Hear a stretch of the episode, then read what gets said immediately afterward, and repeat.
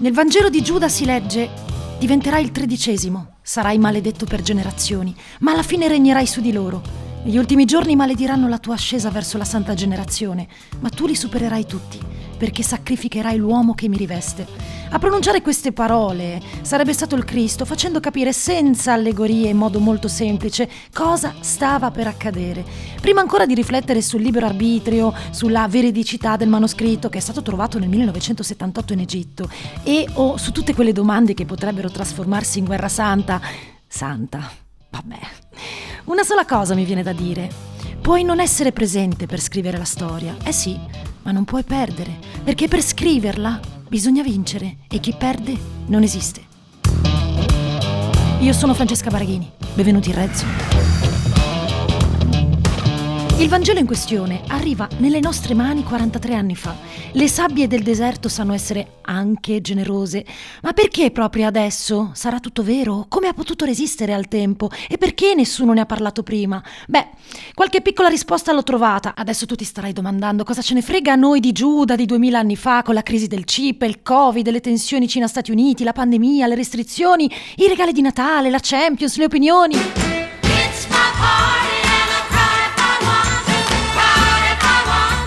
Manoscritto, in copto, è stato sottoposto alla datazione. L'Università dell'Arizona lo fa nascere tra il 200 e il 340 d.C., non un periodo qualsiasi, ed è lì che andiamo. Anno 313 d.C. Costantino il Grande è impegnato a riformare l'impero romano, ma anche un po' più là, la città d'oro, Costantinopoli, ma soprattutto, per me, l'editto di tolleranza, meglio noto con il nome di Editto di Milano, che dice fine delle persecuzioni religiose. Ma certo. Dunque, dunque, dunque. Oh, piselli. Oh,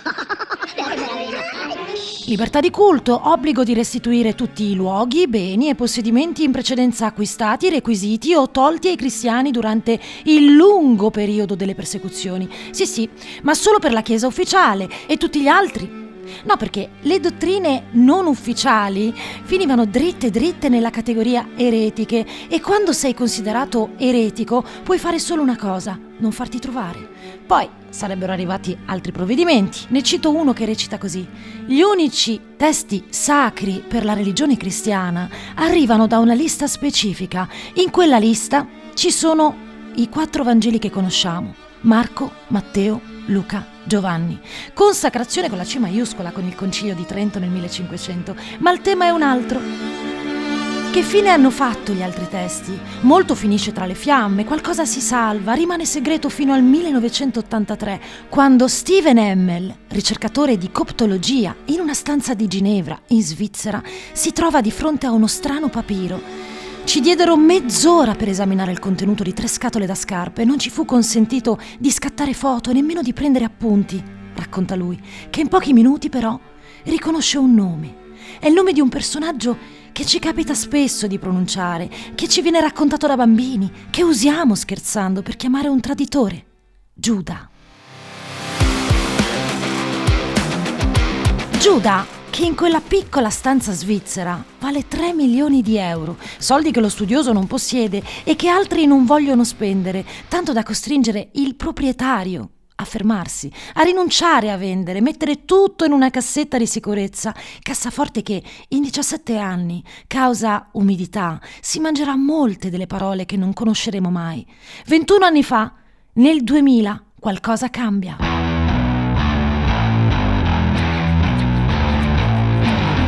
Lei si chiama Frida Nussberger, commerciante di antichità. Al suo fianco esperti, traduttori, software in grado di ricostruire il salvabile e speranza.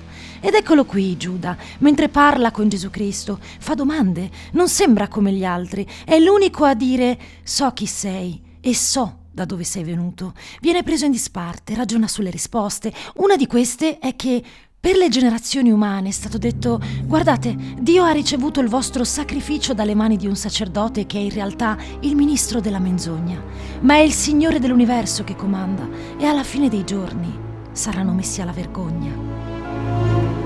Si va avanti parlando di destino, cosmologia. Lo spirito umano muore, chiede Giuda. I dubbi sulla traduzione si accumulano, si sprecano, bugie o verità, demone o spirito eletto.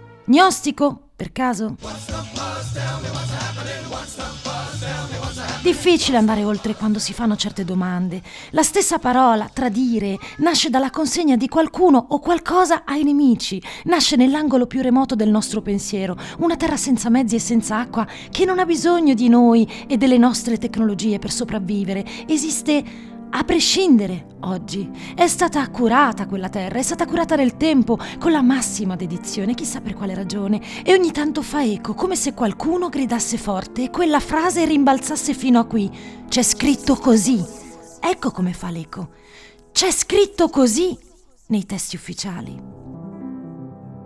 Colui che ha intinto con me la mano nel piatto, quello mi tradirà. Rabbi, sono forse io? Tu l'hai detto. Senza aver mai letto il Vangelo di Giuda, perché non era ancora stato trovato, Leonardo da Vinci, alla fine del 1400, è tutto impegnato a dipingere l'ultima cena, ma a modo suo. Giuda non è messo in disparte, non è isolato come ha deciso di fare l'arte, è insieme agli altri, tra le varie espressioni di dolore, incredulità, sconcerto, quasi tutti con una faccia precisa. Filippo ha le mani sul petto. Non sono stato io. Pietro ha un coltello tra le dita. Di chi parli? Chi è che pensi ti voglia tradire? Dicevo quasi tutti, l'unico senza quelle facce è Giuda. Come se Da Vinci avesse capito che le cose dovevano andare così, cioè seguire un disegno divino molto preciso. Ma sediamoci qui, in mezzo a loro, facciamo finta di partecipare alla cena più commentata del mondo. Giovanni Maria Pala è un informatico e musicista, da Leone d'Oro tra l'altro, ed è convinto che questo dipinto nasconda un partito musicale, un segreto nascosto nella posizione delle mani degli apostoli e del pane sulla tavola. Sovrapponendo le linee del pentagramma verrebbe fuori una musica. Stiamo parlando di Leonardo da Vinci. Lo spartito va letto da destra a sinistra, sol minore, adagio in tre quarti.